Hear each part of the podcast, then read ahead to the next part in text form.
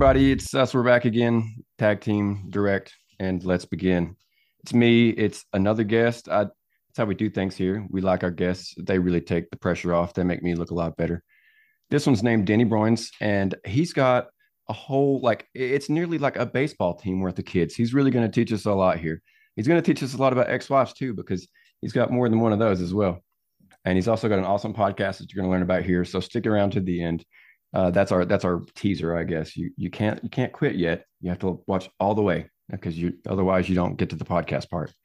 Anyway, Danny, I appreciate you showing up, man. Because uh, I never know, as we were talking about, it's always a, hit or miss on that one. but thanks yep. again. Um, no, thank and, thank uh, you for having me. Tell us a little bit about yourself. Well, again, thanks for having me on. Um, my name is Denny Broens. I like long walks on the beach you know, all of that stuff. No, no, uh, I'm just, uh, my name's Denny. Like I said, I, I'm, uh, I live in a small town in central Indiana. Um, it's a little town called Russiaville, spelled just like Russiaville. And, uh, I get a lot of, I get a lot of play for that on our podcast, made fun of a little bit, but I, like you said, I have my own basketball team of children and I can almost rival the basketball team with wives because I've had, I'm not quite there, but eh, six kids, four wives at different times, of course, never all at the same time. So I've got my children range in age from my oldest is Braden, and he is 26 years old, and he's given me my first two grandchildren who are also uh, older. His oldest son is older than my youngest child, my youngest two. So I've got them ranging right 26. My second oldest is 24. And then my third is he's 10. His name is Braxton. And then my daughter Audrey is 9. And then my daughter Isabel is 3. And my daughter Piper is 2. So as you can tell, I do everything in pairs.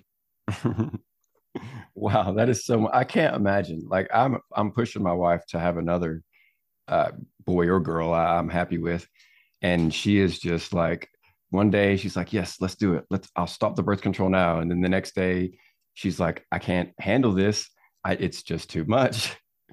And I'm a, I'm actually the stay-at-home dad, so I'm, I'm more used to the tantrums and the crying and whatnot. And she's the breadwinner. She, you know, she brings home the big bucks. But it's and maybe you've dealt with this. I actually this is a question I can ask you, uh, not one that I wrote down, but might as well get it out of the way. Uh, I don't know how things worked, you know, with your um, with any of your wives as far as who was working, who was staying at home. But did you ever have a problem with the child, uh, like being, I guess, uh, more difficult with one parent over the other? In particular, my wife noticed, you know, when my when she gets home at the end of the, the day, my son like his behavior will sometimes change uh, also the, the same thing can kind of happen if she's at home for too often so it's funny you should mention that because I my youngest two children, Isabel and Piper, the they're three and two, and they do this best friend thing. You are uh, if they get upset, you're not my best friend. And since my wife was a stay-at-home mom, her name is Amanda, and she was a stay-at-home mom. She just recently, over the last year, went back to work. So she has bonded with with those younger two, especially, um, very very deeply. And I work a lot. I'm I'm in a very fast-paced business. Um, I'm I'm kind of a multi-unit manager of different locations, so um, I'm away from home a lot. And it's funny. This round of children uh, when my oldest boys were little, eh, I was their world. So everything everything was about dad. That I raised them, I had custody of them. Um, they can't remember life without living with me. And but I get to these two kids and they're way more into mom than they are me. And I have struggled with that. I have really struggled with that because I'm used to being kind of that cool parent and I'm used to being um, you know, omnipresent almost, where they just they just expect to see me. And with with my job constraints and different things like that, I haven't been able to be as involved in their lives as I want to be. Now, I don't I don't want to sound like I'm a a um, an absentee dad. I'm here, I'm home every night and you know, I I play with the kids. I, you know, I raise them. It's not like they never see me, but I just my wife is such a good mom that she's taken that pressure away from me and you know to keep the kids happy and it's almost kind of like a double-edged sword because I like the break where I don't have to do everything but it does it does kind of lean to them being more into mom than dad. Now it's changing. Isabel, the 3-year-old who's about to turn 4, she is just now starting to come around to dad being being her favorite. Um and I and I think they both will uh eventually just because I'm I'm fun and you know I I wrestle with them and I and I tease them and all of that stuff. So I know it's going to come around, but that's been tough on my psyche. You know, wanting to be that that fun um, dad that wrestles with them. And plus, here's the other thing, Corey. I am, um, you know, when I did this before, I was in my 20s. I was 22, 23 years old. I was 23 when my first son was born, and 25 when my second one was born. I'm pushing 50 now and I'm doing it all again. So my energy level is considerably different. I'm sure that plays into it a little bit. You know what I mean? Yeah, for sure. And that actually kind of allows me to segue into a different topic that is is very tied into that. And that is something that's been really important to me lately because uh, just events in my life have led me to question this about myself. And I've actually done some bonus bonus content about it but um, I'm wondering about mental toughness. And you have just described an uh, you know situation that would give me quite a bit of anxiety, you know, quite a bit of stress, uh, seemingly maybe even from a day to day uh, basis. What do you do to kind of cope with that? Uh, you know, when, when you are feeling that you know uh, loneliness or whatever you want to call it, when when they just don't seem to care that you're around when you're feeling that sort of emotion, what do you typically do to kind of combat that and and keep an even keel? Man, not not to sound too cliche, but I, I, I stay the course because I, know for my relationships with my older four, now remember, two adult, two, you know, almost teenagers, and um, you know, two the little ones are the ones that get me. And it, it's I try to just stay the course and make sure that nothing's different. I still, you know, kiss them a hundred times and tell them I love them. Um, you know, I count their pigs for them on their feet until they, you know, make me stop. Like I try and just do what I'm going to do and what I've always done. I don't want to overdo it because I think people, I think kids especially realize that desperation and it, it's turnoff might not be the right word, but it fits. There is a um it's almost like if you want something too much and you know you you massage it too much what was the guy's name george with the mouse and he just he massaged it until it died well when you're when you're looking at these kids they're looking at you and you've been gone all day you've been doing your thing they're still living their little tiny lives and it's fast paced and I don't want to try and force them into my feelings. I want it to be organic. And so I just continue to do the things that, you know, I've always done because they've, you know, they've done me well through my first two sets of kids. Uh, so I, I, don't want to change my formula too much for that very reason. Yeah, best to stick with what worked in the past, I suppose. Uh, that allows me to organically kind of shift gears again and I swear it's never this easy for me to do this sort of thing. But you've got a wide range in, as far as ages for your children. And I'm wondering, I get uh, I get very little feedback, to be honest, from anybody, but some of it does involve staying connected to your kids. And so you've got some at home, you've got some that have been gone a long time.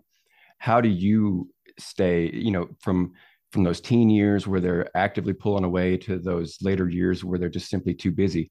how do you stay connected with your kids?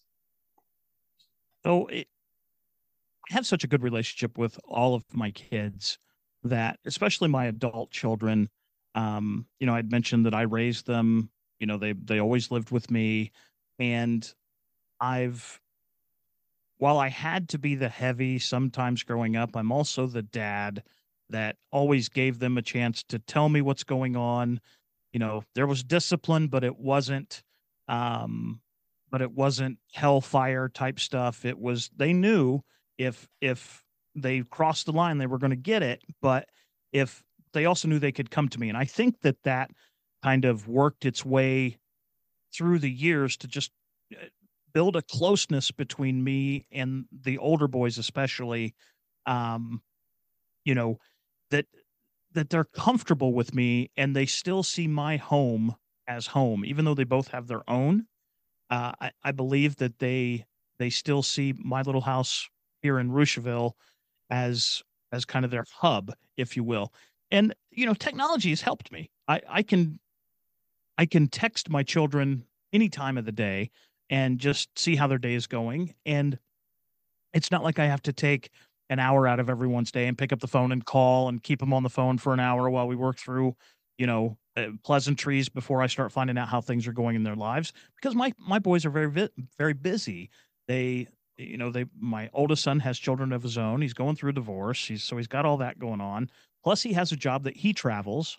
My second oldest son is you know he works full time job and he's about to finish uh, college right now at Purdue University for engineering. So he's busy. He does jujitsu. The kid's busy. So sometimes the only way I can get to them is through the modern technology of text messages. And uh, I I can't imagine being a dad in say 1989 when they turn 20 and you want to reach out you got to go into your kitchen and get a corded phone and dial the number and hope they answer you know what i mean it, it, this is this has been I feel very blessed that the time we live in makes communication and staying connected very easy. And I'll tell you one more thing, not to overrun your podcast here. Sorry, I talk a lot. Um, no worries at all.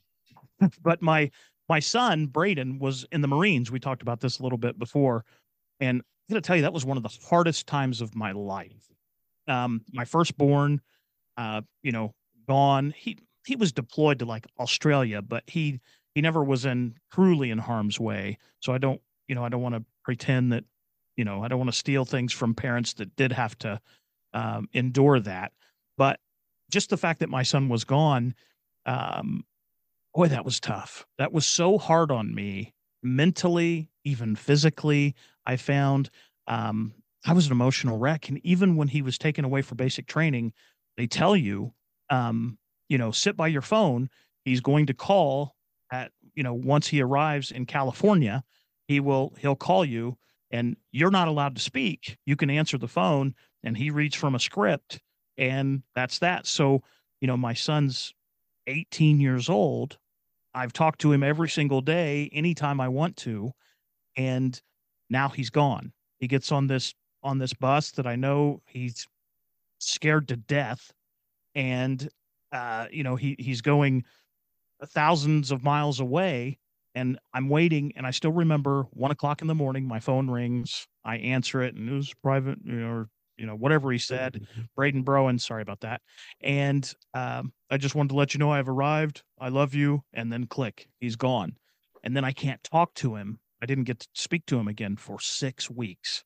And uh, talk about misery.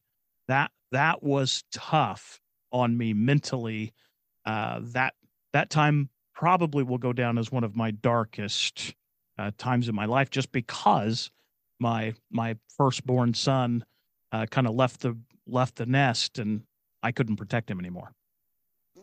It, it sounds awful. It, I'm I'm having flashbacks to when I left, and and what that might excuse me must have been like for my family.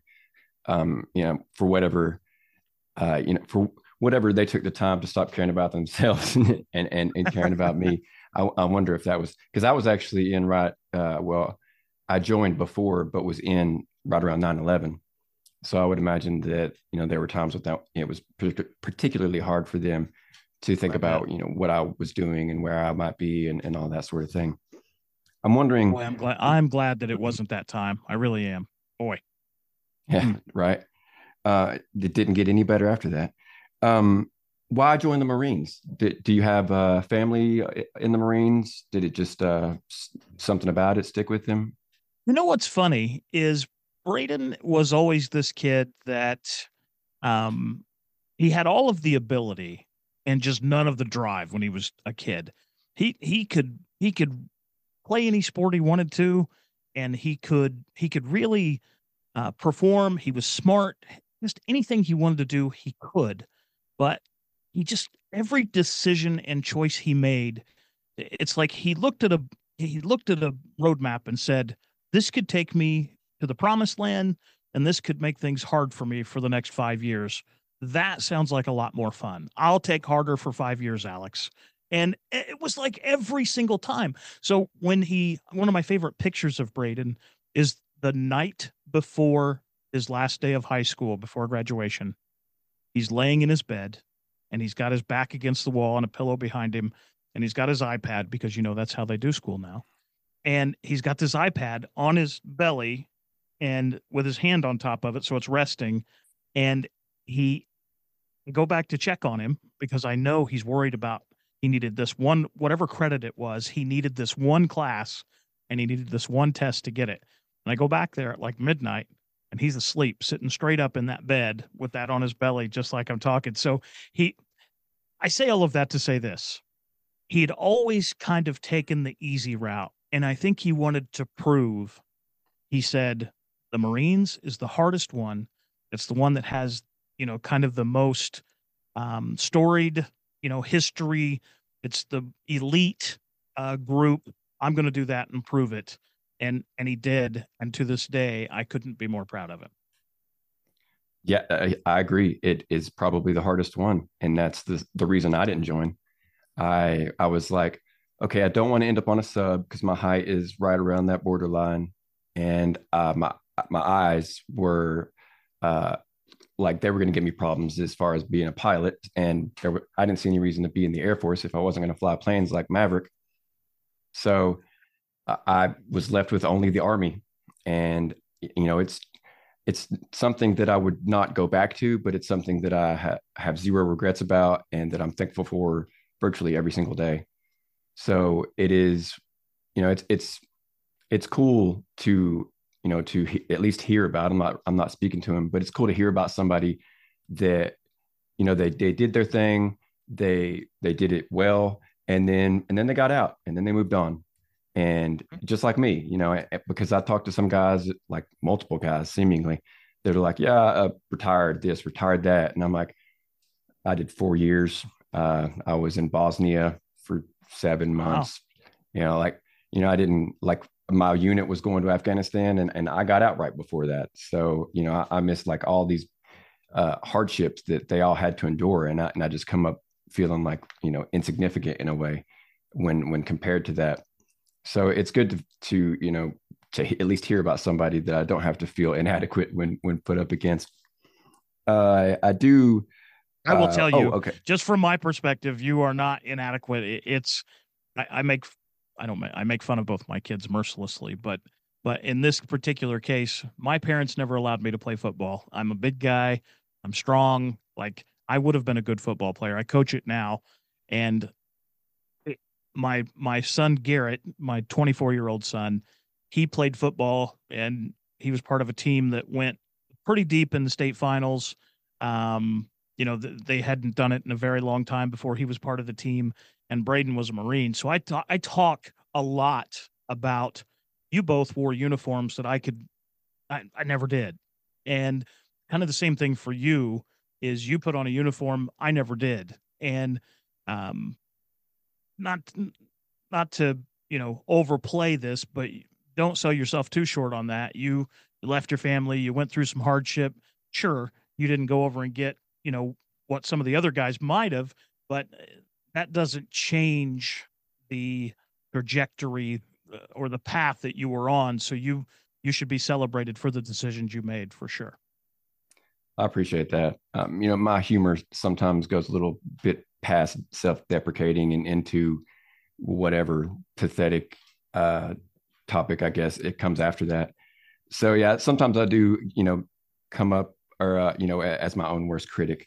I definitely you know, I try to do better than I used to be. I actually just released an episode where I talk about how I've gotten a little bit better at that, but that's really neither here nor there. Uh, this is more your show than mine. And I was wondering, I've got another thing that comes up with a few parents that do ask me for for questions and, and feedback, and that is difficulty in parenting these days.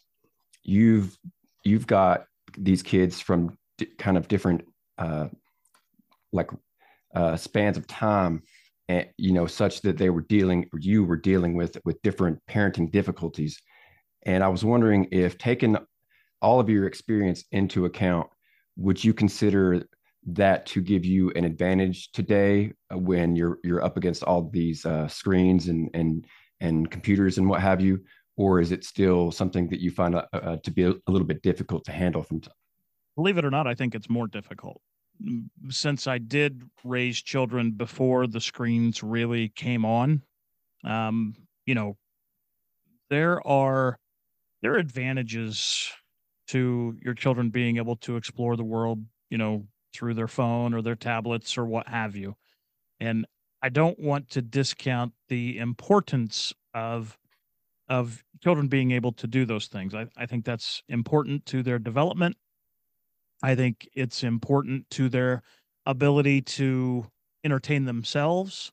Because uh, one thing to me that I think the world is kind of struggling with today is um, children's inability to kind of entertain themselves, I guess, for lack of a better term.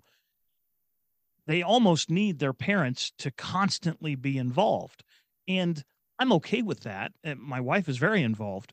But I can remember being a kid, and of course, everybody's going, "Oh, here we go." But you know, I used to go in the woods by myself. Now, today, I would never let my children go in the woods by themselves because there's too many freaks out there. But yet, I bitch about the ones that because they don't do it. You know what I mean? Like, you guys need to go out and explore the woods, but you better not because I'm not going to let you. Like, it's it's such a catch twenty two that we're in. But with my with my boys, yeah, you know, the games were just coming on you know, the realistic war game type things that kids would play. And there, it was still appointment TV to a degree. Now everything's just streaming and you can watch it when you want. Knowing that and having lived it, and now going to parent this way, man, it, it is tough. I, and I don't want to, I don't want to make it, this sound like, oh, woe is me, uh, whatever. But my goodness, it's the getting the kids trying to find that sweet spot of screen time and not screen time and when's it okay and when's it not okay gluten free not gluten free like all of these things man it's it's so it's like a a riddle every single day. I still just want to say, hey, you know, let's play. I love you. All right, go play. Come back. Let's play a game. All right, beat it, loser. Those are kind of the things that, you know, I wish that our society could kind of take a step back, but they're never going to because that's it's progress, right? So we're going to keep on marching forward. So I just have to mitigate the screen time as much as I can. And it's not, I'm using screen time as kind of a metaphor for uh, all of the societal crutches that we have right now. And it, it's so much more than screen time. Um, you know, our kids are being attacked from so many different um, angles. We just have no idea. And, you know, eh, when I was in school, or even when my kid, my oldest children were in school, I never, I don't think anybody ever worried about what was being taught. I don't think anybody ever worried about, you know, what the teachers were saying, all of that. The, the worst case scenario is if, you know, I got a whipping at school, which I got a couple of those. Ask my mom. Um, you know, well, should he have gotten two instead of one or that? It was never not my kid. It was, was this the right time? You let him get away with it two weeks ago. And, but today it's so much different. And, it's just you just have to stay the course on what you believe, and that's the other piece. Right? We do, so many people believe so many different things. Eh, you have to be tolerant of other beliefs on top of it. I, I tend to lean more conservative, and um, I have very close friends. My ex-wife Jamie, um, who tends to lean a little more liberal, and um, our styles for raising children um, were completely different, and part of it was because of our views, and um, that did lead to a little difficult time when we were married. Um, but I don't know. I, I, guess I could get back to your original question. It, it's it's difficult to it's difficult to combat society, screens, ideas, expectations. Uh, if somebody came to me and said, "Hey, what's your advice for raising kids today versus, you know, early 2000s?" The only advice I can give is just like I said earlier, stay the course. Do what you think is right. And as long as you're convicted in your thoughts and and and you stay consistent in your parenting, I think whatever you choose to do will be okay. I, I really do. I, I think kids are resilient and they adapt and overcome. And and as long as you're respectful to your kids, you treat them like people, not objects. Uh, I I I believe that's the recipe for success in 1970s, 1980s, 90s, 2000s, and today. I really do. I am well, talking you, a lot on this podcast. That it, it, feel no worries at all because uh, my next question was going to be, what is your best advice for a new dad? And you just led right into it without me having to say anything. That's my uh, co-host Dan. That's his favorite question to ask our our guests, and I try to get that one in. Pulling up here before I forget, we have Dan, mostly Dan, sometimes Sam, give a joke at the end of the episode uh, just to kind of leave the, I won't say leave the listeners with a laugh because oftentimes they're just fucking awful, but at least leave the show on a high note, on a, on a light note, uh, you know, no matter what serious stuff we were talking about throughout the, the length of the show.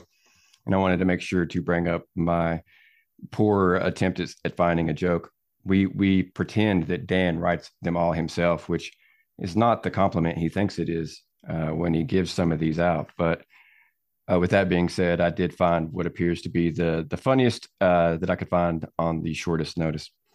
So, right on. Uh, that's crazy that you've like. I will have you know. I don't ask. Uh, I don't ask many questions, and I certainly don't have many pre-planned. But there's been at least once, maybe twice here that I've I've opened my mouth to ask you something and you've just led into the answer. So that's kind of interesting. Um, not sure about psychic ability in your family or anything like that, but um, you know, cultivate it if you can. I'm sure that's good with kids. Um, but uh, speaking of being good with kids, uh, two questions. This is just a personal thing. I don't know who who's going to find this at all that interesting, but would you consider boys or girls to be the hardest one to raise? Fuck me. I'm going to tell you right now. Sorry, and if you need to bleep that, please go ahead. But anytime it comes to which is easier, boys or girls, I'm going to tell you all day, boys, all day, every day. And uh, I, I don't think that's a popular opinion, but eh, to me, boys have eh, the testosterone makes it a little easier for a dad. Maybe not for a mom. I, I don't know that moms are going to agree um, and I'm not trying to stereotype. Here we are, societal, right? but it, it's, I, I, would much rather, and it's funny because I was going to bring this up at some point anyway.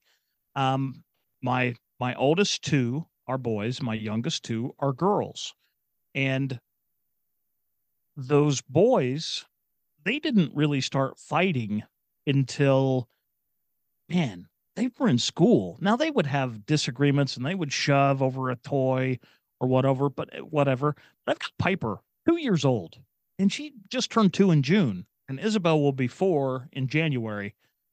And, these two fight like like Evander Holyfield and Mike Tyson. And I just never knew. Like I'd always heard girl girl fights are worse than boy fights and and this, that, and the other. But man, I just I can be in one side side of my house and I just know something just went down and hell is breaking loose on the other side of the house. And they're scratching and pinching and pulling and shoving, and they just they don't give a shit. They they are they are just going to do it.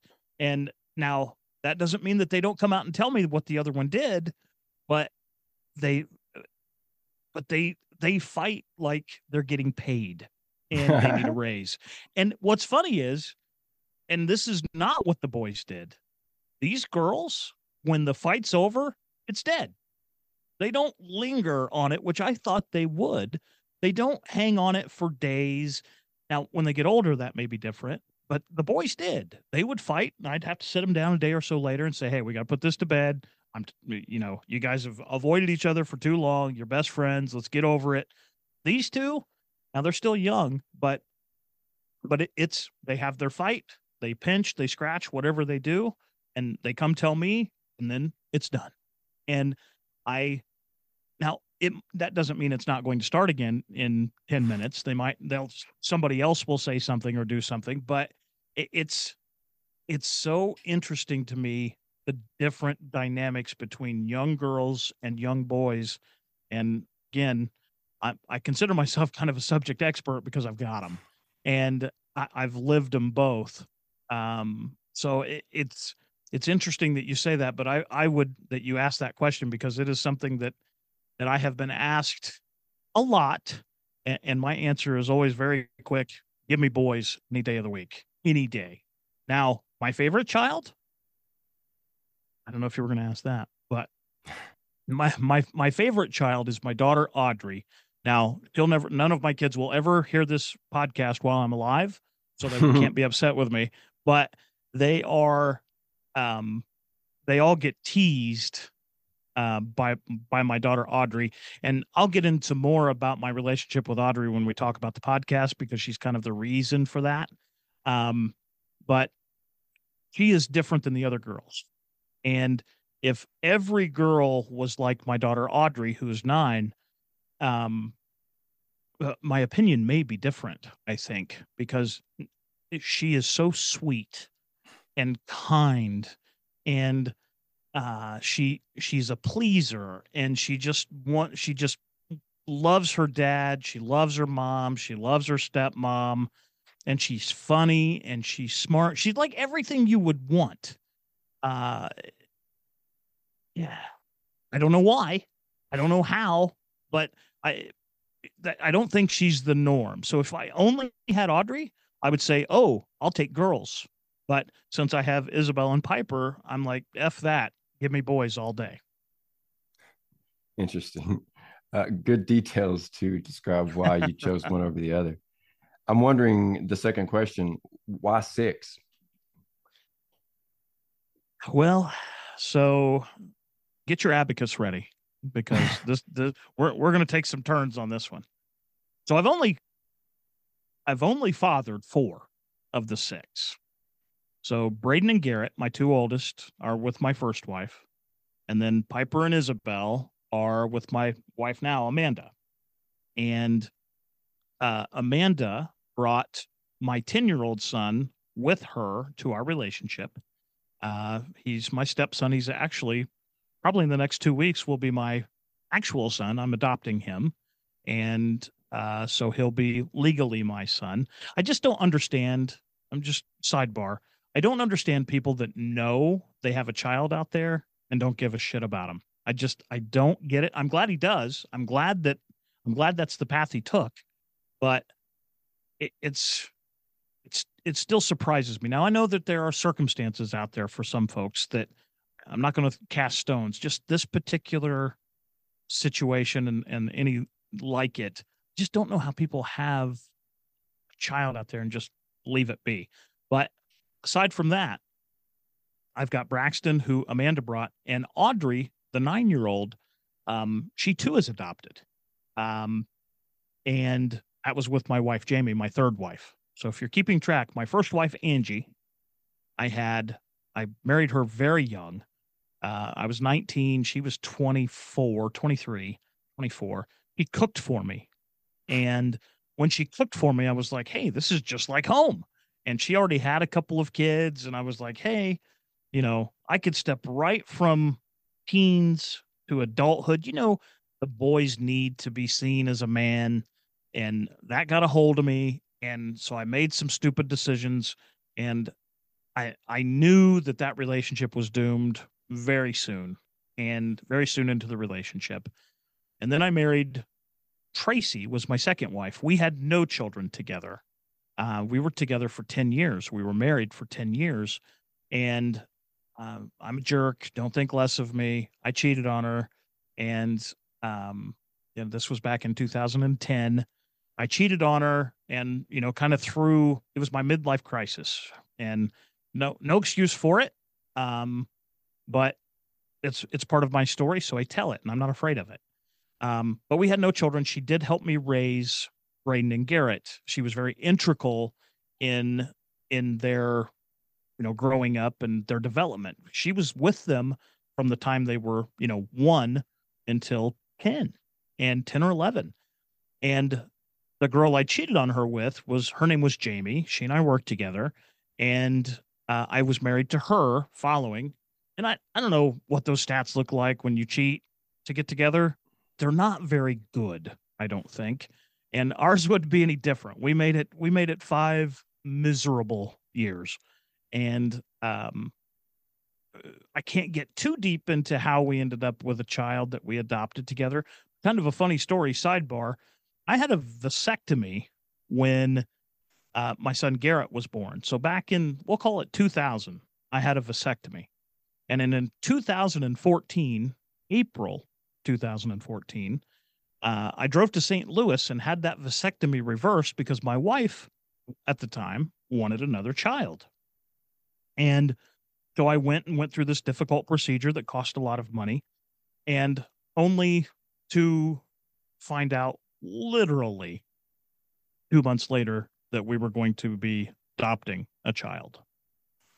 Uh, so it, I just had a work meeting last two weeks ago and you know where they do those icebreaker questions and you go around tell us something about yourself that people probably don't know and oh i like to play the guitar oh i you know i build statues in my basement and whatever whatever i just stood up and said i've had two vasectomies and that uh that's not something you hear very often so i got a pretty good laugh out of that uh but it's audrey came into my life via uh, adoption. She has no idea either.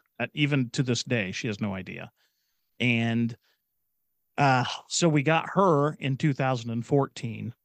And when I married my wife, Amanda, um, she's considerably younger. Amanda, mm-hmm. I am 49, Amanda is 31. My maturity level brings me down to about 35. Her maturity level brings her up because she's very mature. So we we balance out at about 35. And um when we got together, she said, I really I want a kid between us. You know, I brought kids, she brought a son to our relationship. And I, you know, I told her, I said, look, I don't want to be that dad that's 75 years old drooling at my child's graduation. So you, if we're going to have a child, we we you get until I'm 45 and we made that we made that agreement and um when i was 45 she finally got pregnant uh, by me thankfully mm. and and uh um she we got pregnant we had isabel and all was great and she kept telling me you need to go have your vasectomy again you need to go have that again i'm like yeah it's okay that was a fluke and a year and a half later, she ended up pregnant again. And so I kick myself. I mean, that sounds horrible. I kick myself because I really didn't want to have a kid at 47 because for the same reasons we talked about, but I'm young enough. I'm, you know, I've got lots of energy. It's not like I'm, you know, in the nursing home yet unless you talk to them. But hmm. uh that's that's how I ended up with six and uh that's kind of my story as it relates to, you know, the two adult children and how did I end up with two little kids? And my God, you know, Braxton and Audrey are a year and three three days apart in age. Um, Braxton was born uh, August 22nd of 13. Audrey was born August 25th of 14. And, um, you know, so uh, sometimes when people see them, they're like, okay, they, they're, they're trying to do that math. And, uh, it, it's funny kind of watching all of that happen, but yeah, but I'll tell you one last thing before your next question. It, it's, um, having kids in pairs has been incredible because, you know, Braden and Garrett entertained one another very well. They played, you know, they were truly best friends. They still are today. Braxton and Audrey, pairs, nine and 10 years old. Now they're boy and girl, but um, that still doesn't change the fact that they play together. As long as Braxton is willing to be, you know, the subservient person, the the the scum of the earth that's willing to do everything his sister says, well then everything's okay they'll they'll play together just fine. And then of course I've got the other two, but if I'm so happy that even even with Piper, kind of the surprise baby, um, I'm so happy that we did that. I ended up with all of them in pairs, and I still enjoy getting them together. Um, you know, over the holidays where I can have everybody in the same house at the same time. Um, it really really does a lot for me. Speaking of pairs, would you recommend, uh, like, for someone in my situation? And I, and I don't know that my wife is necessarily going to take any of your comments to heart, but do you recommend having more than one? Do you take it on case by case, or you just generally say more the merrier? No, I I I I love a big family, uh, thankfully. Uh, but it's I would say pairs for sure because my daughter Audrey, for instance, she was a slow she was slow to talk. Nothing wrong with her, anything like that. It, she didn't have any challenges, but she she just didn't need to communicate. And it was funny, you know, she was just around adults all the time. And when we introduced Braxton to her, um, you know, they were two and three at the time. And it was amazing how quickly Audrey started talking after Braxton was in the picture. And you know, kind of having that other person, you know, that they can relate to, I think is important to the development of children. And I think that it, I think they're both very well adjusted children. Uh, they're both very intelligent, and and I'd like to take a lot of credit in that. Um, I can't. I I think that it's really because they're kind of in it together, and they're a resource for one another, and um, and I and I think that's important. Uh, I think there are. If you were to ask Audrey, would you rather be an only child, which she is with her mother? So when she goes to her mother's house, you know, she spends she splits time between here and there, and when she goes home to mom, she is the only child, and she would rather that because you know that one-on-one attention and all of that is very important to her. But when she's with us, she craves that big family atmosphere too. Uh, but but you know, even I sometimes think, man, I'm going to go get in my car and drive for a couple of hours just because I want some peace and quiet. And I think Audrey kind of enjoys that part, you know, getting away and and having that only child life too. Yeah, that sounds awesome. I wish I could uh, have another family that I just go to and be by myself sometimes. uh, uh-huh. So that brings us down here to our quasi phantom midway point. It's never the midway, but call it what you will. We'd like to transition into what's going on with you. Sometimes the guest has nothing, you know, uh, extemporaneous going on in their lives that they want to talk about. Sometimes they wrote a book. Sometimes they're doing all kinds of things. I know that you've got a, pod, uh, a podcast. So if nothing else, uh, go ahead and tell us what you got going on there. Well, great. I'd love to. So we have. Uh, I'm actually talking to you in the Every Joke Has a Little Truth studio, um, where where Amanda, my wife, Jamie, my ex-wife, uh, we do a podcast called "My Wife, My Ex-Wife, and Me," and the idea behind that podcast is that you know I, I, say on the description of the podcast, I am armed with only a microphone to defend myself. Uh, mm-hmm. You know, so I, I take a beating on the show uh, quite a bit. You know, we talk about family stuff, we talk about relationships, we talk about raising children, we talk about movies, we talk about the holidays. And just it's nice to get together you know, obviously my wife Amanda is my best friend.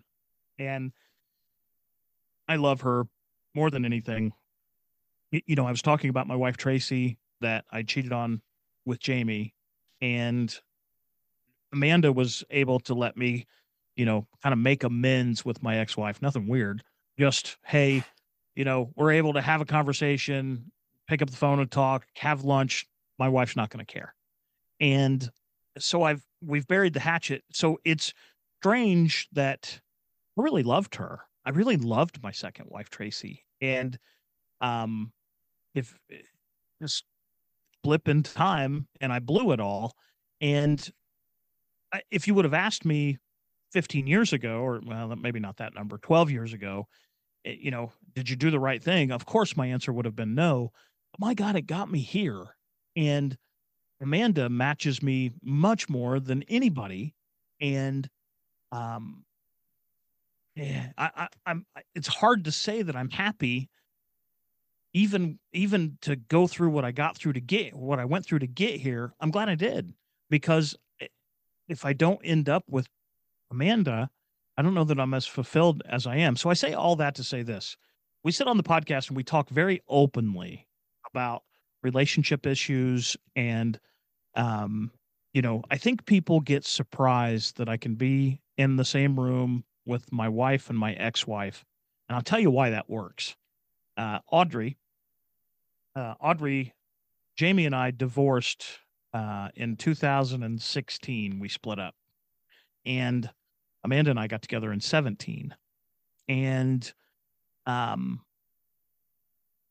we had that usual breakup, you know, where name calling, accusations, and this, that, and the other thing. And to be fair, Amanda and I were closer than we should have been when when I was on my way out with him with Jamie. Um, but it was we all knew that the relationship was done. It was just a matter of time at that point. Now, I don't want to get into too crazy, weird details, but we didn't get along. And I took Amanda on a trip to um, uh, Gatlinburg, Tennessee. Woo-hoo. And I live really close to there. Do you really? I kind of sensed yeah. that that was possible. So we'll talk more about that in a minute. So I had also taken Jamie to Gatlinburg, Tennessee. And when I told Jamie that I was going to, uh, I wasn't going to be able to get Audrey because we were going to be in um, Tennessee, of course she was like, "Oh, are you going to take her to where you took me?" And you know, all of those questions that women sometimes come up with. Not all women, but you know. And uh, I was like, yeah, whatever. You know, live your life. I'll live mine. So I'm I'm there. I'm I'm going into the uh, aquarium in Gatlinburg, and I just bought. We just walked in the door, and I was just getting ready to take a picture of a shark inside of there and send it to my son Braden. And my phone lights up and it says it's Jamie. I'm like, my God, she is just going to you know she's just trying to make sure she stays present. She i can just not have a good time in my life because she wants to ruin everything. And i almost bumped the call but for some reason i didn't. And i go ahead and answer it and she says hey you need to start making your way home. And i'm like oh can't wait to hear why. And i said well okay what's going on? Why would i need to be making my way home? And like she had to take her second to gather herself. And I'm like, okay, this is serious. I'm thinking, you know, her mom, her dad, her grandmother, something, you know, serious has happened. And she says, I've got Audrey at the doctor and they think she has leukemia. And I'm like, are you fucking kidding me? You can believe that? And uh, she and she says, no, Denny, and she's bawling. She's bawling. And she said we're in Kokomo, which is the town where we're at, right? Where it's about seven miles west of where I live. And uh, she said they're going to take us by ambulance to. We have a big children's hospital called Riley, um, in Indianapolis, which is about an hour's drive from here. And I said, okay, I'll meet you there. And it's crazy. Um, my wife, I, I just told her, I said, hey, we've we've got to go, and she said, what's wrong? And I said, I, I could I couldn't even bring myself to talk about it. And my dad had died of cancer. My mom had died of cancer. And I had uh, so I I looked at myself as kind of I, t- I took a sports approach. I'm over. I can't win. And now my little girl, my first little girl, my at the time my only little girl, has they think she has leukemia. And when I say they think she had leukemia, they knew. They just couldn't say it until they ran tests. They knew. And turned out she was 89% of her blood was in, infected at the time. Um, she was pretty serious. And we, um, my wife navigated so we could avoid traffic. I got back to the hospital. Um, they were only they were only in Riley for about two hours, and I got there. That's a six hour drive. Uh, I'm not I'm not trying to say that you know I I did anything magical. We just we navigated it in such a way that we minimized you know traffic jams and weird stuff like that. And my wife to this day talks about whenever I would look over at the speedometer, I, I don't know why it was, but every time it was either 96 or 106. That's how fast we were going. And I was begging to get pulled over. I was begging to get pulled over because I wanted an escort. And hmm. um and I'm going, I see cops going the other way. They'll catch me going five over and give me a ticket, but I'm going, you know, 106 miles an hour and they're just going on about their day. And so I got there and one night Audrey is in her hospital bed and um, only two people could stay. And this particular night, she wanted her mother and I to stay. And in that night, after she, she wanted to sleep and held both of our hands, I could get emotional talking about it now. And she wanted to hold both of our hands. And so, of course, we did that. And when it was done, you know, we started talking. And that night, while she was asleep, and she um pronouns jamie said you know what are we doing and i uh, asked the same question and i don't know. I mean it, it, it's tough and you know you're kind of bitchy. I'm not going to mention i'm just i did say that that i did say that but that's because we had that kind of relationship. And you know she said we're going to have to put the, everything aside for her because at this point, I mean, we had people quitting their jobs to help take care of her because we had to still work. And it, long story short, we started getting over it little bits at a time. And then we were all going to her doctor's appointments together. We all had shirts made that matched. And um, when when we'd go into her doctor, which we loved, by the way, her doctor you know, her doctor would come in and she would say, okay, how we doing this week? Cause it was a weekly appointment. And every time I, you know, she knew that I was the husband and Jamie was the ex-wife and, and, you know, Amanda, my wife was always there and my ex-wife's fiance was there. So there was always four, four or more of us there. And, you know, I would wait and I would say, you know, Dr. Noter, her note, her name was Dr. Noter, the doctor. And I would say, Dr. Noter, I, d- I don't know if I should be telling you this, but you know, Jamie Jamie didn't make her go to bed last night. She stayed up all night. Could you put that in the report? Now I knew damn good and well there was no report and she wasn't going I played it like she was going to be reporting to CPS or something crazy like that. And so it just always became this joke and everybody would say this is what a divorced couple and co-parenting should look like. And I'd always wanted to do a podcast and I have a face for podcasting. Mm-hmm. And my and she Jamie was dumber than a box of hammers. And I could tell her that today. And I was like, the idea of doing a podcast with you, I, I'd rather shut my own head in the doorway 10 times than carry you through a podcast. Well, turns out she's the best one on the podcast. And we decided to go ahead and try it. And my wife, my ex-wife, and me, we've just recently rebranded. We were called "Thank God Cancer Saved Our Divorce," and we've been doing this podcast for five years, and it it releases every Monday, and we just talk about whatever. Now, all of our episodes are out there. Man, our first few are so bad. I'm sure you experienced that too. Their first episodes, they're embarrassing, aren't they? I mean, you yeah, leave them be, because you have to, but it, God, I hate it. I was actually going to ask where should a new listener start with your podcast? So I I would start midway through 2021. I think is really where we hit our stride. And I, I the only reason I rebranded us to my wife, my ex-wife, and me is because everybody thought we were a religious podcast. Thank God cancer saved our divorce. A, they thought we were a religious podcast. B, they thought, I don't know how, but they thought that based on the title that we were t- still together, like we worked things out. And it, it was kind of an oxymoron, right? I wanted it to be, thank God cancer saved our divorce, meaning, hey, we had this shitty divorce. We're still divorced, but cancer made it a better divorce.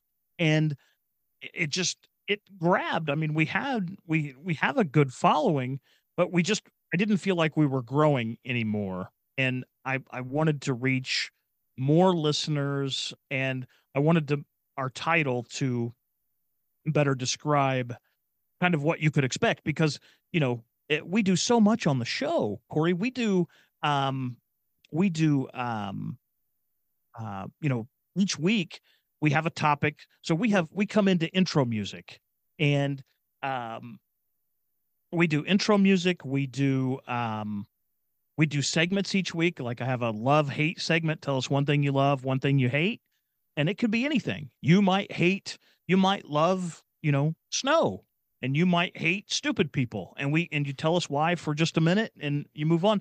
But we also do relationship advice with ams and jams and jams is jamie's uh, um, nickname and amanda adopted the ams idea for this segment so each week we read uh, listener questions about relationships and then they give their advice on you know what to do it's kind of like a dear abby type thing but that's what we do each week. We're very sophomoric. We have a good time.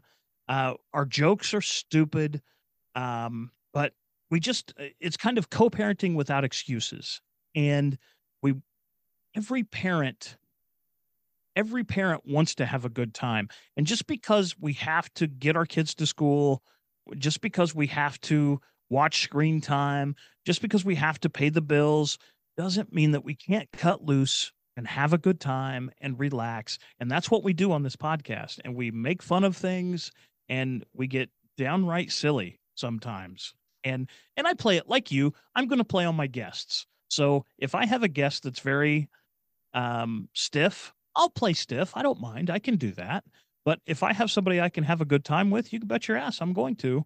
And we're going to have a good time and and we're going to laugh because I think that's what this world needs. We want to learn, we want to we want to you know share like experiences and we want to have a good time and that's what we try and do on our podcast in a nutshell my wife my ex-wife and me right on sounds good that, that actually uh, plays with a slogan i'm sure that uh, a million podcasts have but that we used to have which was uh, learn a little and laugh a lot.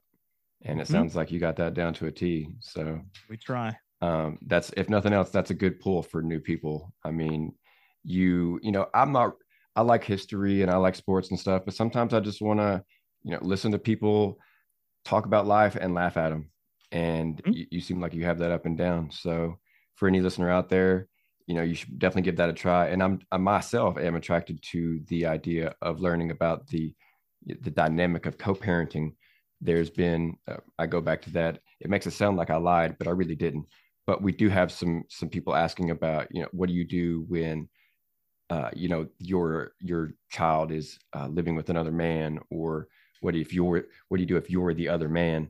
And that sort of thing. So i can you know listen to maybe a couple episodes and steal your wisdom and pass it off as my own it's uh, funny you mentioned that. that one one of our most popular episodes and i know i told you to go and listen um i know i told you to go and listen from you know mid 2021 whatever but one of our very first episodes, one of first five or six, uh, we talk about how um, Jamie there there was a list of rules. It's called rules. There's always rules.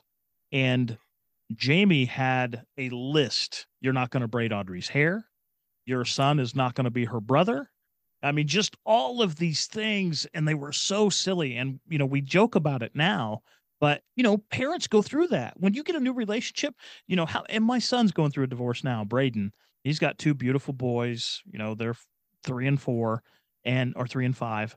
And it's, it's funny because he's, he said not too long ago, he's like, Hey, dad, my, my ex, you know, she's got a new boyfriend. I haven't even met him. Like, eh, I mean, how important is that? Sure, it's important, but you got to meet them before. Well, you're going to disapprove, and so they can't go. What, what's the plan there? And you're just putting an unnatural and a strain on yourself that you're you're borrowing trouble is basically what you're doing. And that's a thought process that I want to help people get past. What they do is what they're going to do. If your children aren't being hurt, they're not, you know, they're being fed, they're staying warm, then let the rest of it work itself out. And, you know, it's so much feels like it has to be adversarial. Now, this chick had my son put in jail. So it's, it's not always easy, but it's, um, doesn't always have to be so confrontational. She, I, I make fun of her pretty good on the podcast too, just because she's, she's frustrated me and it's my outlet, but it's my podcast. So it's okay. But it's, I'm telling you, man, it, it's people take things way too seriously. And that's what we try and do is, is we talk about serious topics and we dumb them down and try and make it fun. That's what we do. Uh, that's that in itself is an idea for a segment that I could steal and create on the podcast. Just take like the most serious things and make them just sound stupid and silly and dumb and insignificant. Uh, so that pe- yeah, and make like make it into something that people are actually able to laugh at. Yep. Uh, yeah. Sound like describing it makes it sound a bit above my pay grade, but who knows? I guess you know, work it like a math problem and we can see. But that is, like I said, that is an awesome podcast uh, idea, theme, topic. I get, you know, many guests on here with various podcasts, and I'm always like, oh, that's so awesome. And and oftentimes, you know, they describe it in such a way that it really does seem to be awesome. But when the time comes to go, you know, they've, they've been on the show, they've come and gone, and now it's time to listen to their podcast. I'm just like, oh, I'll do it tomorrow. Oh, I'll do it tomorrow. Oh, I'm getting to it. And then I, I you know, sometimes I simply never get to it. Awesome people, awesome guests, awesome shows, I'm sure, with way more listeners than mine. And I just don't get to it. But yours is some one that I feel like I could, you know, actually have a touchstone with that could draw me in. And in addition to knowing one of the hosts, you know, it's a topic that's close to my own heart. So I am always on the lookout for something uh, in, in addition to what I'm already, already listening to. It seems when, you know, I know that some people listen to a lot of podcasts. It seems like when Sunday rolls around, I have nothing. So um, one more, maybe that will push, you know, something into Sunday and give me something to listen to that day. So it's I'm, funny I'm you always... say that. I, I I mow the yard. It takes me about an hour, and that's where my podcast listening started. Is mowing and I started off with the Chick McGee um, off the air is what it was called, and it's no longer a podcast. Matter of fact, none of his are. Um, but I, I enjoyed listening to him, and I got a lot of kind of my style uh, from him. Very conversational, much like how you do it. And that's why I think you and I gel pretty well. Is your style is very relaxing, and you know I don't feel like I'm having to um, I, don't feel like I'm missing the mark on your questions. It's not uncomfortable. You know what I mean? And uh, there's an art to that. And again, it's not taking yourself too seriously. And I think, I think you're there too. So it, it's, but podcasting to me, there are so many out there.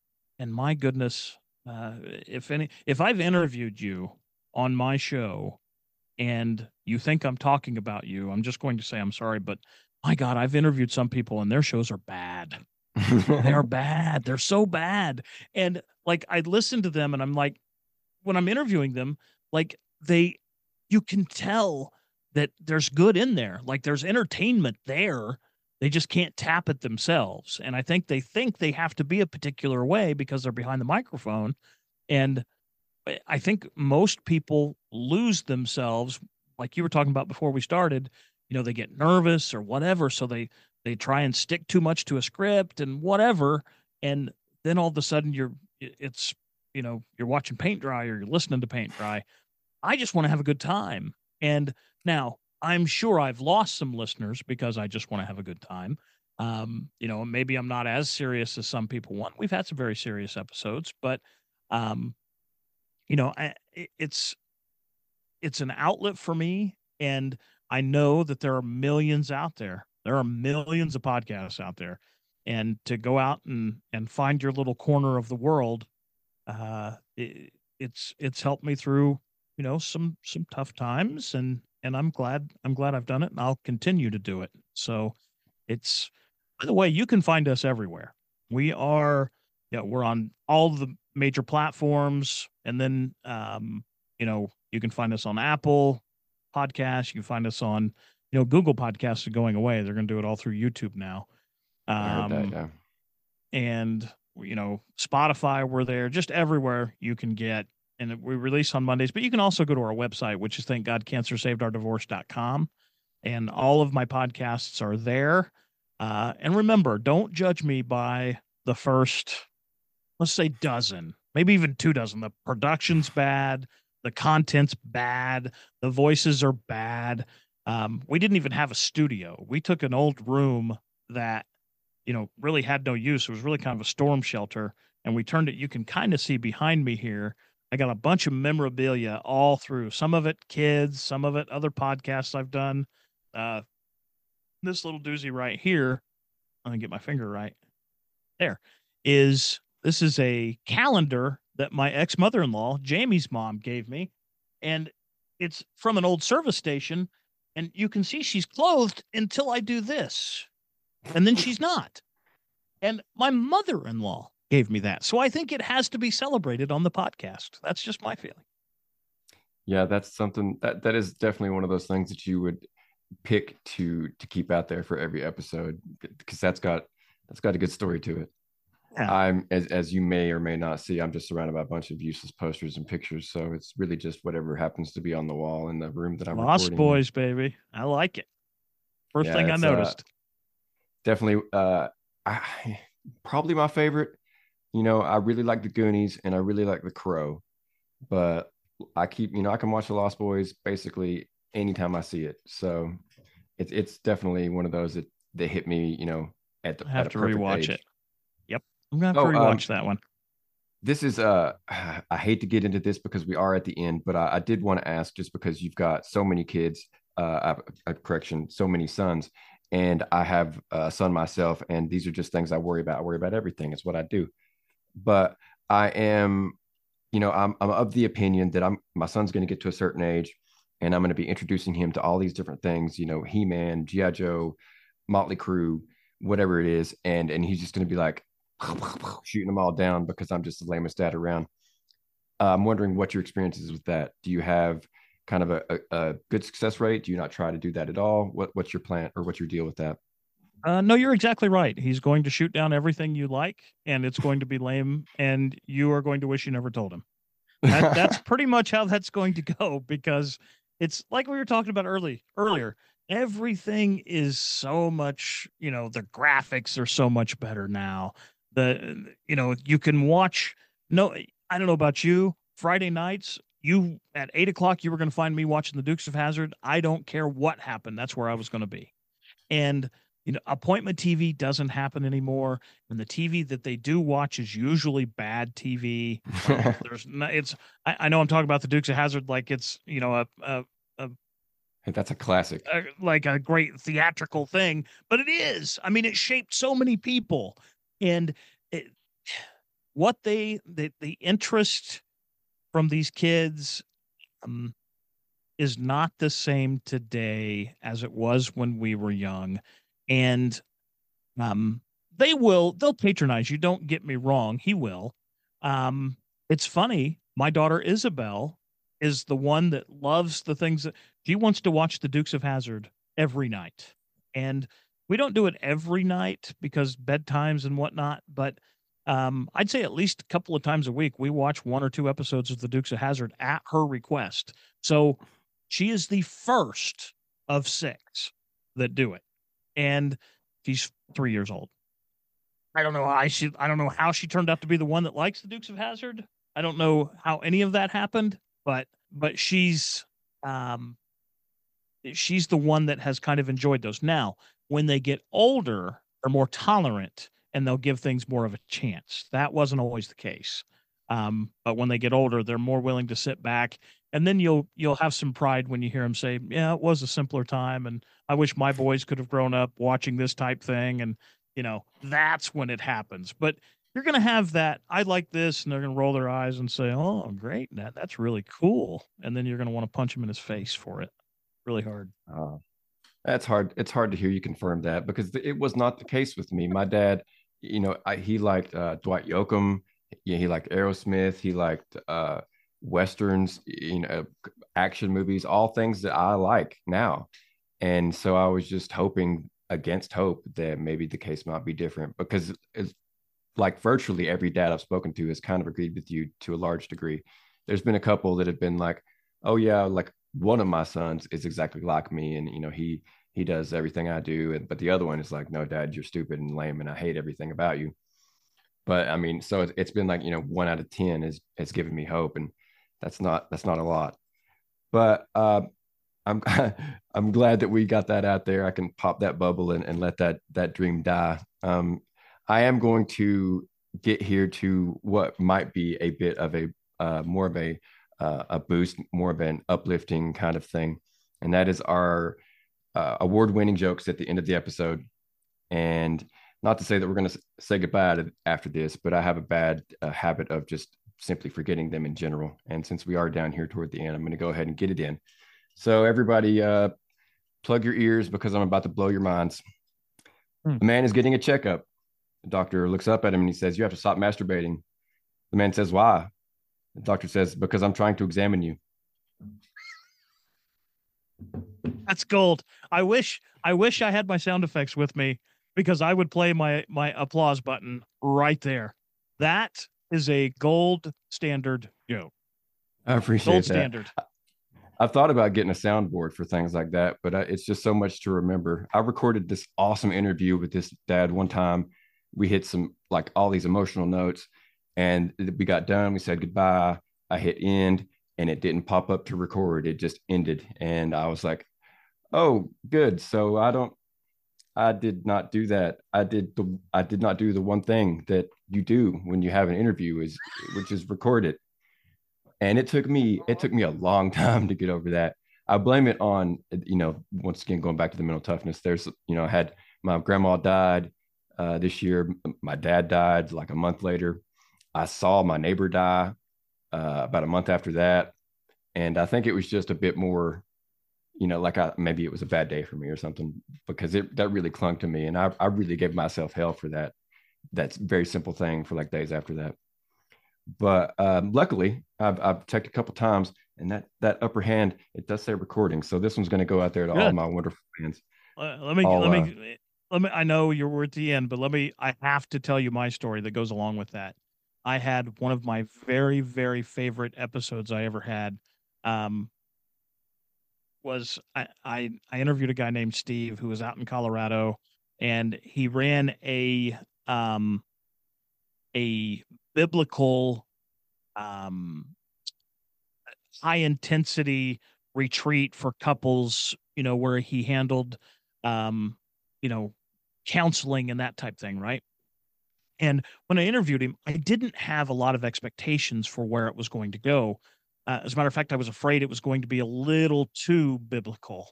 And um oh my goodness it was my favorite interview i ever did. And eh, we just flowed and and he was honest and he was you know he was breaking us down and, and talking about jamie and me and amanda and our dynamic and oh it was unbelievable i have goosebumps right now talking about it.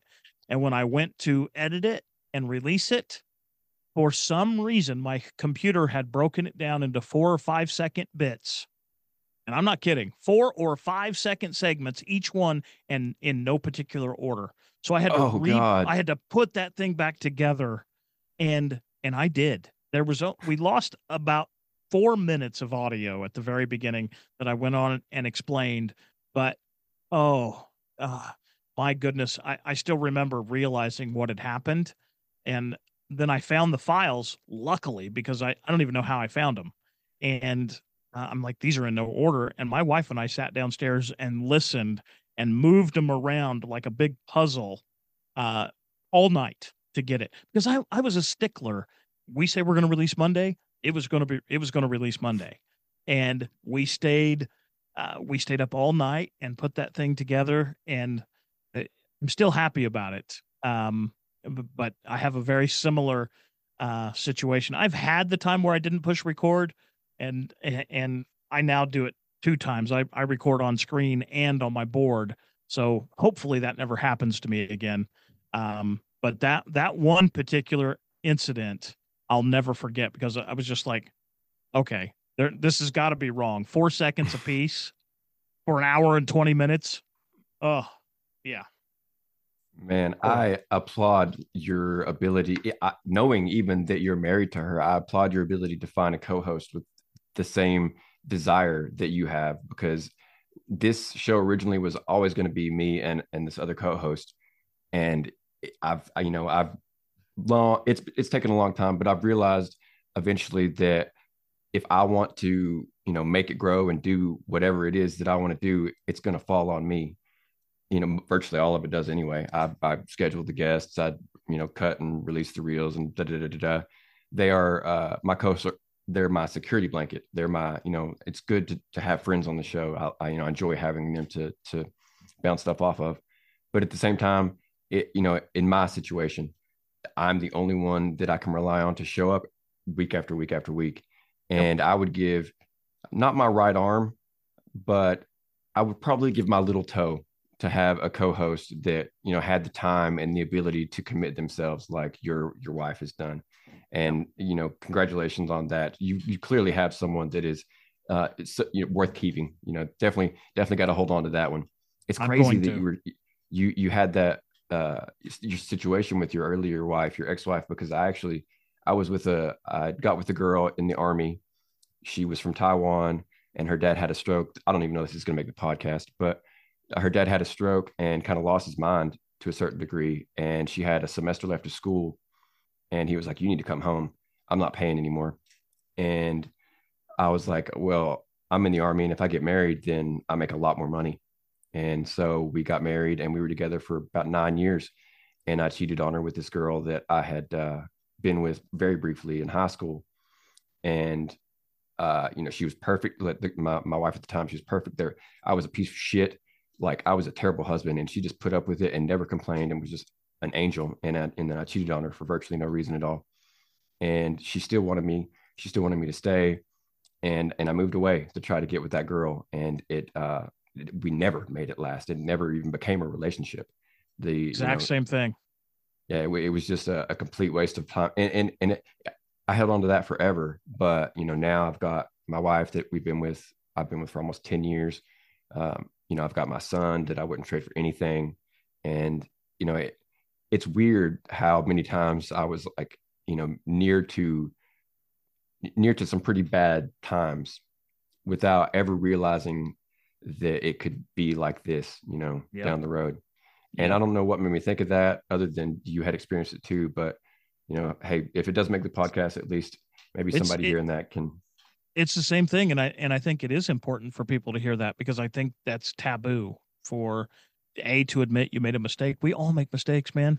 And it, it was, and it's funny because Jamie and I, because of Audrey having cancer, um, I, I started to tell you this, and I don't know why I got off of it, but Amanda clearly is my best friend. But outside of my marriage, my best friend is my ex-wife. She was the maid of honor in my wedding to Amanda. and, you know, we joke a lot about being married and, you know, all of that, but we we were never meant to be married. We were never meant to be married. And turns out she was my vehicle to get me to be married to Amanda. So I guess in a weird, convoluted way, it worked out. But, um, you know, if you would have asked me in 2016, you know, do you want to go back to your ex wife? Because my ex wife wanted, Tracy wanted to get back together. she desperately wanted us to stay together. And like you, I I needed to prove that this wasn't a mistake. I was going to prove to the world that this was the right thing for me to do. And I knew all along I shouldn't be doing it. And Jamie and I were so much better as friends, and that comes through on the on the podcast. Like you can tell that we have a great relationship and we trust one another. Um, it just the chemistry wasn't there for us to be married, and um, you know, and uh, she's a big part of my life, and I'm glad she's here. But if you would have asked me in 2009 if this is where I thought I was going to be sitting, I'd have said you're crazy. And uh, you know, but here we are, and now I'm talking to you, so I think it's worked out. Yeah, I'd say you probably hit the right path, even if it was, you know, not something you initially planned. You definitely should look. I don't know if you're at all a writer, if you know any, but you should look into writing a screenplay because you guys got a movie there. You might even have a TV show there, uh, something like Frasier, where you know you you each episode is like a bit of an uh, a show episode. We but, uh, that we just could. something I thought about. Uh, it'd definitely be a bit of a uh, a com- more of a comedy probably than mm-hmm. anything mm-hmm. else, but um, we need some good TV. Like you were saying, I, I'm so hard up for good TV. I was watching The Bionic Woman this morning, so I'm, uh, you know, I'm, I'm definitely more inclined to watch like uh, 70s and 80s TV guy yesterday. Yeah, funny. Are you seeing those on Facebook or something? Is that why you're looking watching those now? What got you back to watching? Because they they those two particular shows are on my Facebook page now every single day, and I just haven't sat down and found them to watch them again, but it's on my list. It it's not necessarily something I mean, Facebook might have exacerbated it because I do see a lot of uh, Steve Austin pictures in, in certain.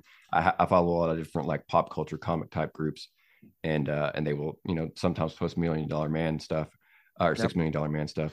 But by and large, I, I reached a point where, and I do this from time to time. I did this with uh, cartoons where I'll just make a huge long list of all the cartoons that I've not watched or want to watch, um, mostly from the 80s and 90s.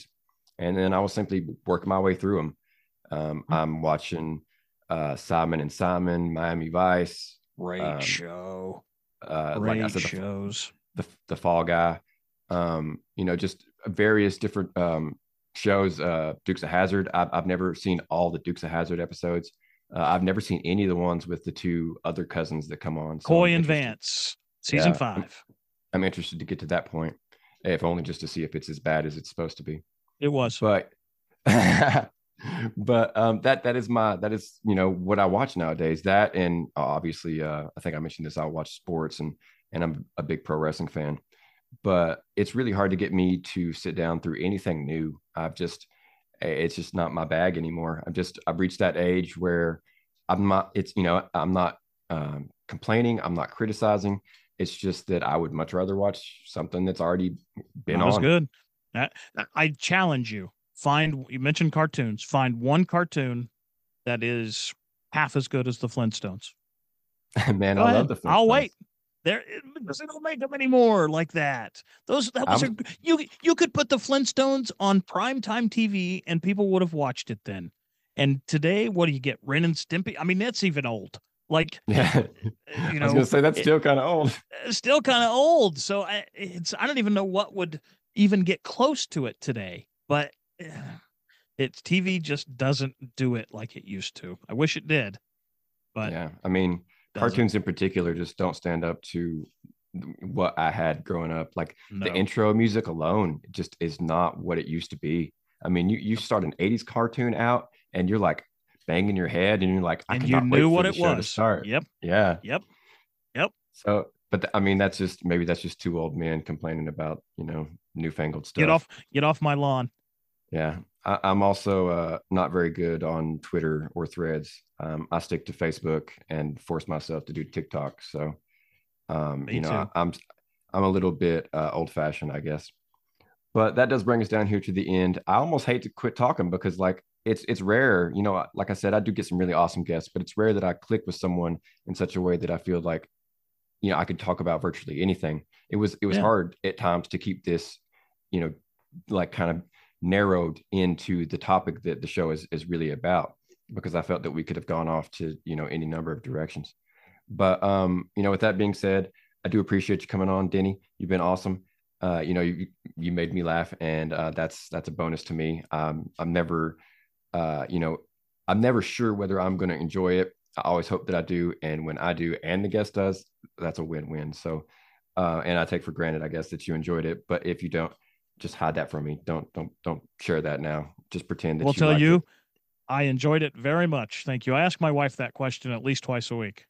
Do you say the same thing about don't tell me the truth if Yeah, you didn't? yeah. Don't tell me the truth. We actually just talked about this on the podcast uh, just a couple of weeks ago.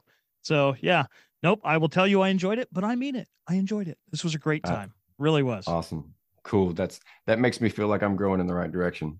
And uh, hopefully uh, one day I can look back and say that I've, I've been doing this for five years and that, you know, I'm, I'm a little better each time. So uh, thanks for the encouragement. Thanks for um, the compliments. Flattery gets you virtually everywhere. Uh, I'm near, I'm on halfway to giving you the show. But uh, with that being said, you know, have a good uh, evening, good weekend, and, and a good uh, new year. Same to you. Same to you. Thanks for having me on.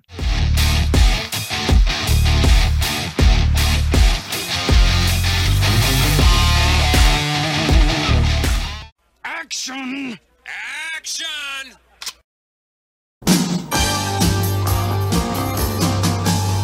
We're cold Slither, you'll be joining us soon. A band of vipers playing our tune. With an iron fist and a reptile's hiss, we shall rule. We're tired of words, we've heard it before. We're not gonna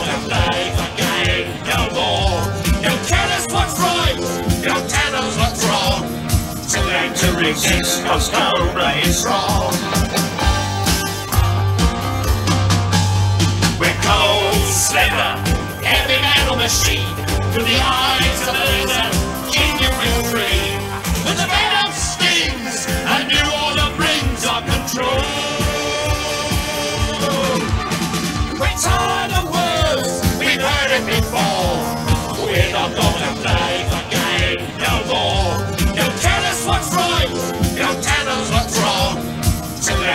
Cisco's Cobra is strong.